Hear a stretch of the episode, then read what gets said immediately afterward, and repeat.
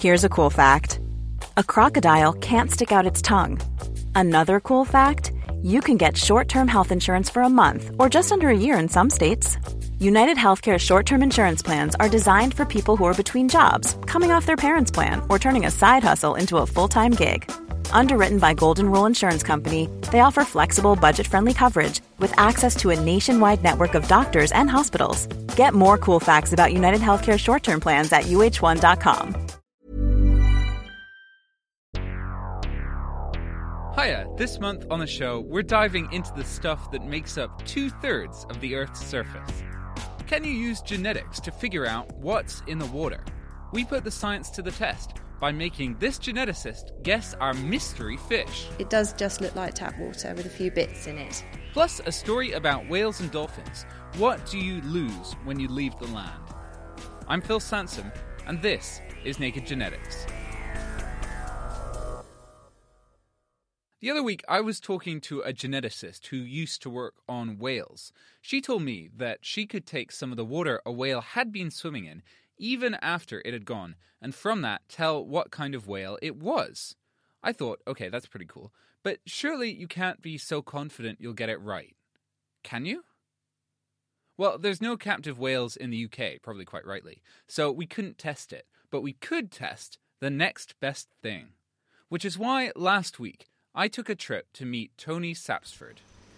My name's Tony. I'm the owner at Frog End Aquatics. And Frog End Aquatics, in case you can't hear it in the background, is chock full of bubbling fish tanks. Basically, it's a, a, large tropical aquarium setup, if you like. There's 86 tanks in total. 86? 86 tropical tanks, 10 cold water tanks, two big koi ponds, and four marine tanks. How many fish are in here? Christ almighty. Got to be a, probably five or six thousand. I was there for one type of fish in particular, but as Tony led me past tank after colourful tank, I couldn't help getting distracted. Wow. As you can see, the seals, shrimps. This is saltwater. God, I forget how beautiful seahorses are. They're tiny and jet they black. Are, yeah. Now, Tony, have you got a favourite fish? Yes. I mean, to be honest with you, these days my favourites are puffers. When I started in the hobby 30 odd years ago, that was one of the first things I had was a giant puffer fish. Really? That's sort, sort of what got me into it. I had a, a big one, he was nearly 15 inches long. And he'll literally fill up with water. And then when he wants to go down, he'll go to the surface and spit the water out. Really? Yeah, yeah, they're cool. Okay, enough distractions. I was there with a job to do. Right, we're just heading over here. I handed my jar to Tony, and we approached the tank containing the mystery fish. Oh my god, you're putting your hand in. It's not going to hurt me, trust me. Are you sure? Yeah.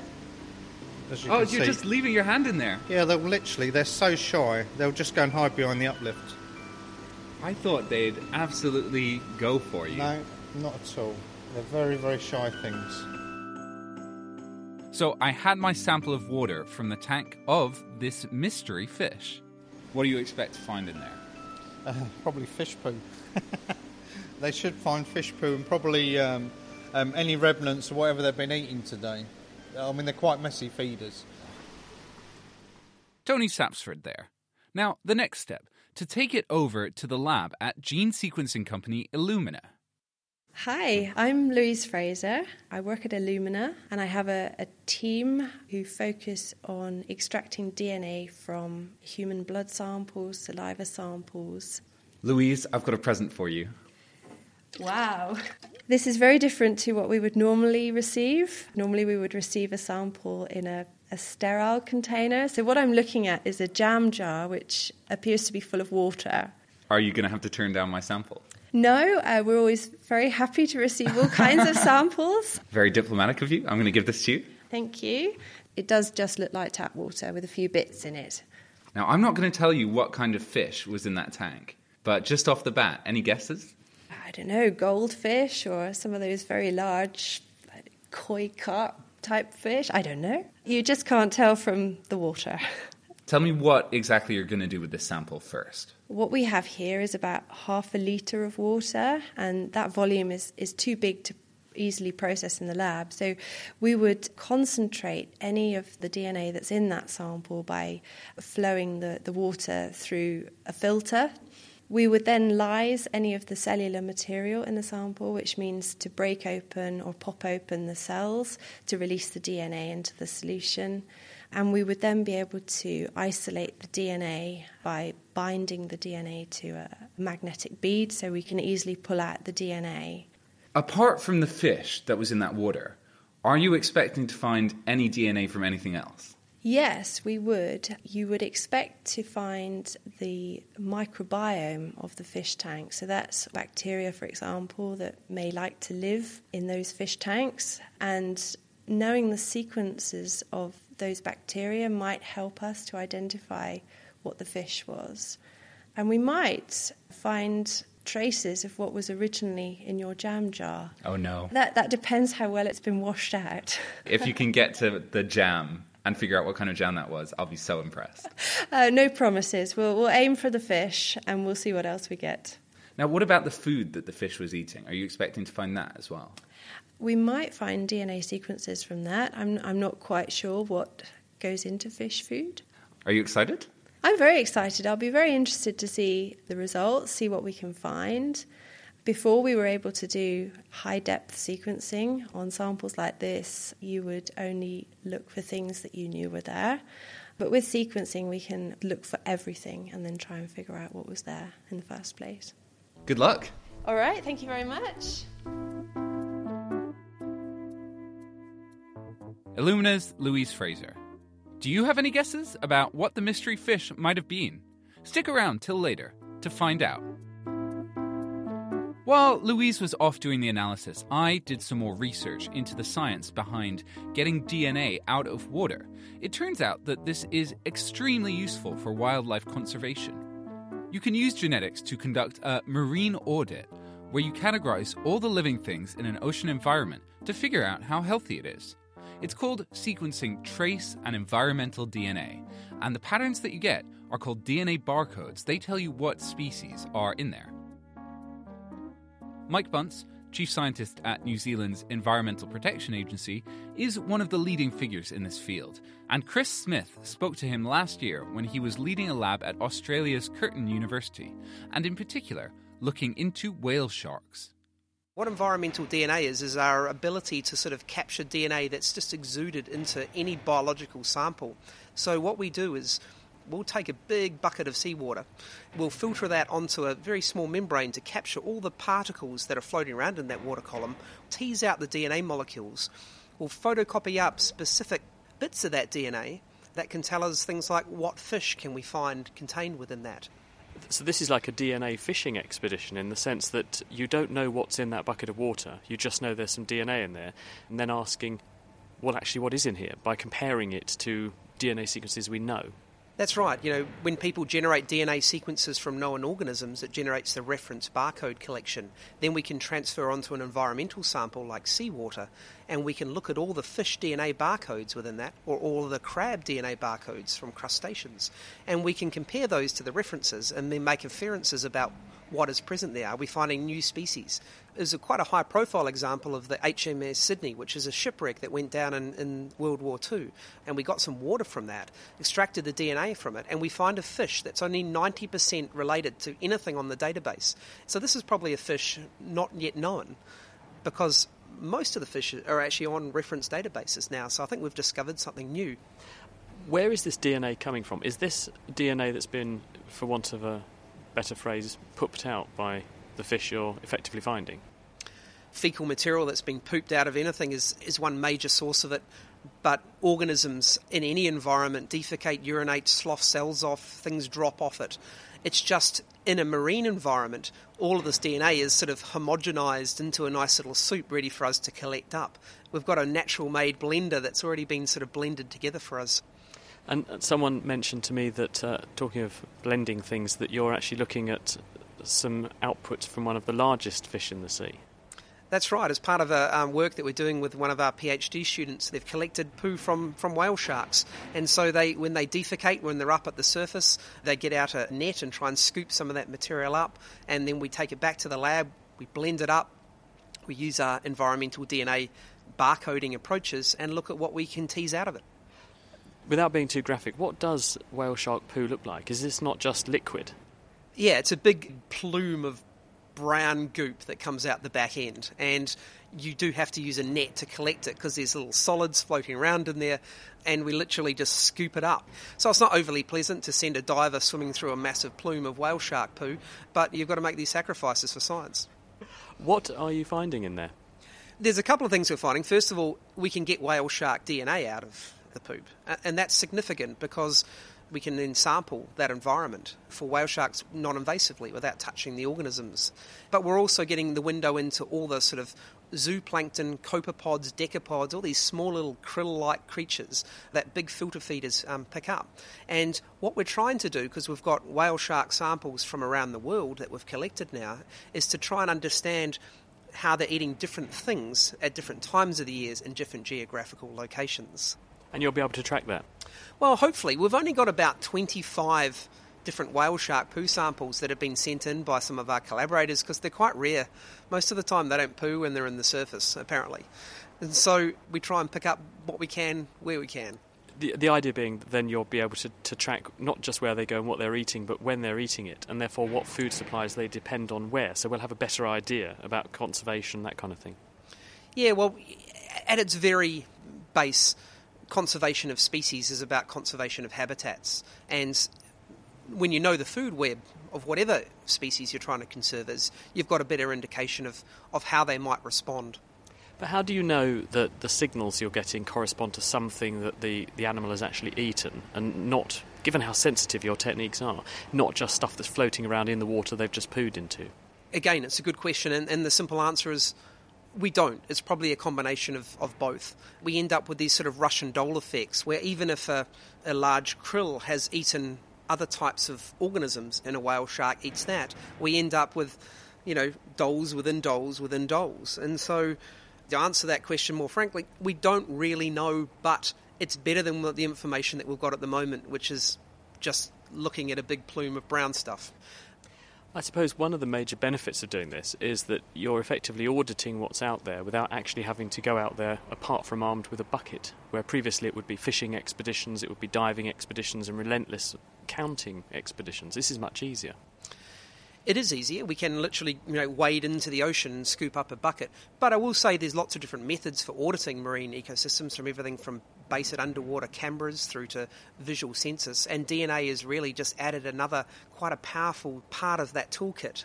And as like many scientific methods, the more proxies or more ways you've got at looking at a question, the better your answers are going to be truly environmental DNA is a powerful part of this new toolkit because it can look at multiple levels. It doesn't just look at fish, which is historically how people have assayed marine environments, assess them.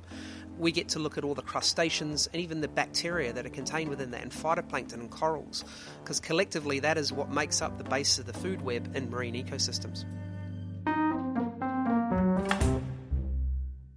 That was Mike Bunce from New Zealand's EPA.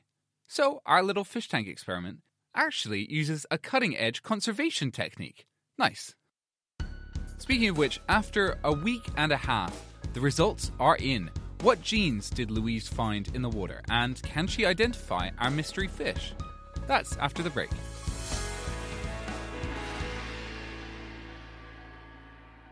Music in the programme is sponsored by Epidemic Sound, perfect music for audio and video productions. Hello, sorry to butt in. Katie here from the Naked Scientists. Did you know we make other naked shows too? The fraction of all humanity who has actually gotten a chance to see their own brain is very tiny, and you are welcomed to that club. So, if you enjoy musing over the mind, reflecting on thought, or frankly feel bamboozled by the brain, check out Naked Neuroscience. Well, my face hurts now, so yeah, let's go. It's spicy. Don't go down into the creepy cellar yeah. And oh. turn the light on. exactly. Access the full archive via nakedscientist.com slash neuroscience or subscribe to Naked Neuroscience wherever you get your podcasts.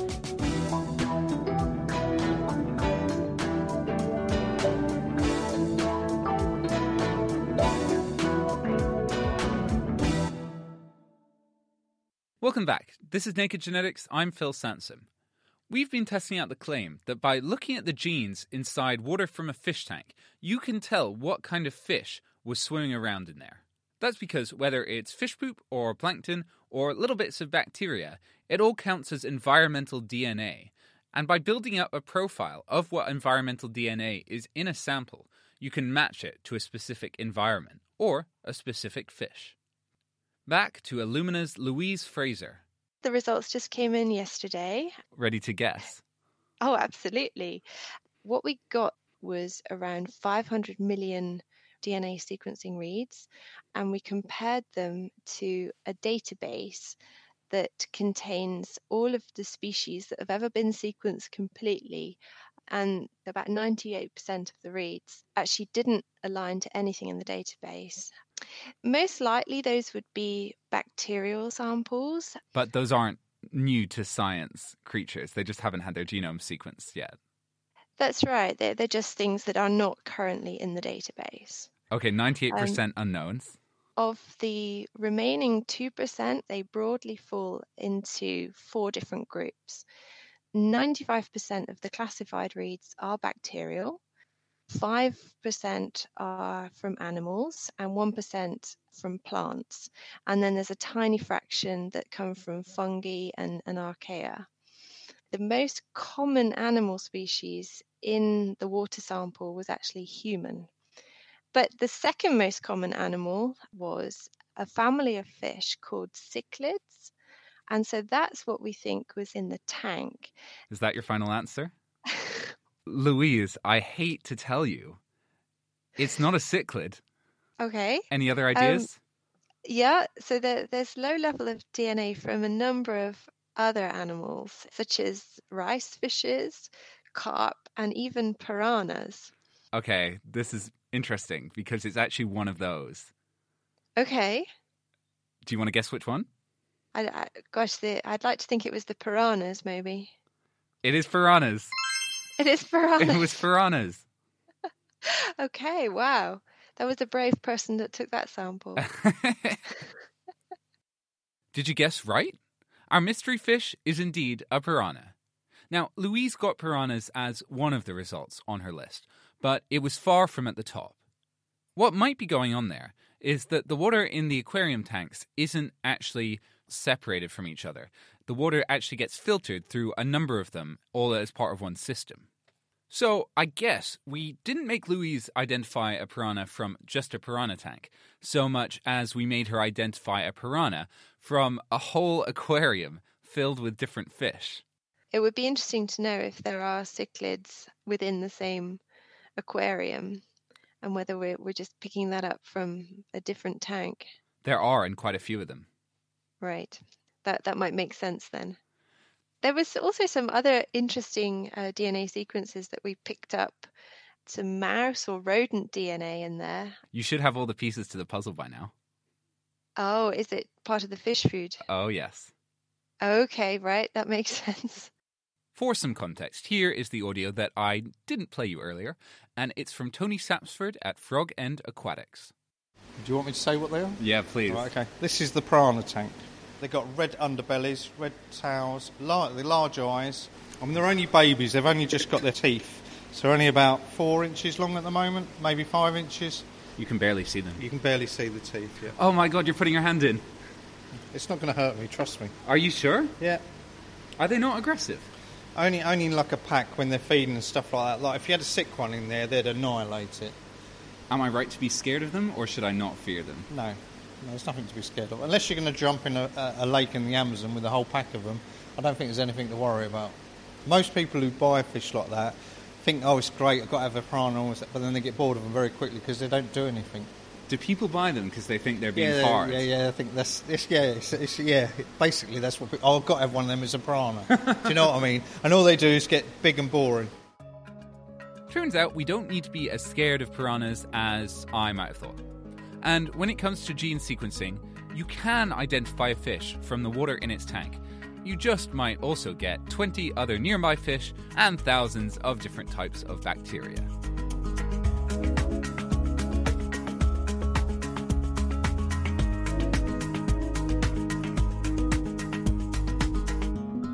Finally, in the last part of the show, tens of millions of years ago, cetaceans, that's whales and dolphins, evolved back into the oceans. And to survive, they needed all sorts of complex new features, like fins and blowholes, plus, of course, the genes to make them. But would you have expected that they also lost some genes as well? Well, 85, in fact, according to a new study by German and American scientists. Producer Mariana Marashoyu has the story. When you hear of whales and dolphins, what comes to mind? Perhaps smooth, shiny animals in the depths of the sea, surrounded by dark blue green water with faint shimmering from the light far above. Sometimes jumping out of the water for a breath of air or just for a little play. Wait a minute. Whales and dolphins are mammals. Millions of years ago, they used to live on land. Their ancestors probably looked like wolves on hooves. How did they end up living underwater? Michael Hiller and his colleagues from the Max Planck Institute of Molecular Cell Biology and Genetics investigated a certain type of genetic change that may have helped whales and dolphins in this transition from land to water we pretty much used the genomes of um, living whales and dolphins and we searched for genes that exhibit the same mutation in these species. If you have exactly the same mutation in the genomes of different mammals that are related, this tells you that this mutation occurred already in the ancestors of these species. And with this, we could single out 85 genes that were lost during this transition from land to water. Why would we want to lose a gene? I think there are two main principles that could explain when genes actually get lost. One is, and this is probably explains the majority of the gene losses also that we found in this study, that the function of the gene is no longer required. And then there is no selection pressure to maintain the gene, and it will eventually accumulate mutations that destroy its function, and then we would call the gene as lost. And the second, potentially more interesting, although probably also much, much rarer mechanism is that the loss of the gene is actually a benefit. We think we found in this study a few cases where the loss of genes could have been beneficial for the ancestors of whales and dolphins when they actually transitioned from land to water. One example that they found that seems to have been very useful in this transition is the elimination of a protein that repairs DNA damage. Because DNA is basically just a chemical entity, it's subject to assault from the environment and interaction with other chemical molecules, which can damage it. DNA damage happens all the time, but the body has repair proteins that walk over the DNA molecule and try to fix any damage that occurs. Isn't it a bad thing that whales lost one of these proteins? Well, it turns out that these proteins are sometimes a bit faulty, and some of them are more accurate at repair than others. We found that whales and dolphins have lost the protein that's the most sloppiest. What is interesting is that uh, the ability to repair DNA damage is actually increased, so the fidelity um, is higher. And the mechanism behind why losing this protein then enhances the fidelity of DNA repair is most likely that the other proteins that are more accurate actually compensate for the loss. Having an increased ability to repair DNA damage may explain how whales and dolphins are able to survive for so long underwater as the DNA suffers a higher risk of damage during the deep diving and surfacing cycle from oxidative stress, when there is an imbalance between reactive oxygen species and antioxidants. And this is not the only gene loss based adaptation that seems to help cetaceans thrive. Some of the genes that help with blood clotting were also inactivated, which suggests a reduced risk of blood clots forming inside the blood vessels as they get more and more compressed during those deep diving periods. The team may have also found a gene loss that explains how whales and dolphins are able to sleep underwater without drowning. The loss of the melatonin synthesizing genes, so melatonin being the, the sleep regulating hormone, is potentially a link or an association with a particular form of sleep that cetaceans or whales and dolphins have, and this is they only sleep with one brain hemisphere at a time, while the other brain hemisphere is awake and likely coordinates movement and coming back to the surface for breathing. While the researchers looked in this study at only one type of change in the genome, the loss of genes, there are many other type of genetic mutations and changes that happened there is definitely much more to learn, and uh, our understanding of what are the changes in the DNA that are required to turn a land animal into an aquatic animal is uh, at the moment quite rudimentary. So hopefully, you'll make progress with that in, in the future. That was Mariana Marashoyu speaking with Michael Hiller from the Max Planck Institute of Molecular Cell Biology and Genetics, whose paper came out in September in the journal Science Advances. That is it for this month's Naked Genetics. A big, watery round of applause to Tony Sapsford at Frog End Aquatics, Louise Fraser, Ursula Arndt, and Stuart MacArthur at Illumina, Mike Bunce, Chris Smith, Michael Hiller, and Mariana Marashoyu. If you go on our website, nakedscientist.com slash genetics, click on this week's show and then go to the page labeled Mystery Fish Revealed, you can see the full results from the piranha tank sequencing. Check it out, it's really interesting. If you like the show, you know what to do. Leave a review or tweet at Naked Genetics or email me, phil at nakedscientists.com, with your fun genetics facts. I love to hear them. And we're back next month. Take care.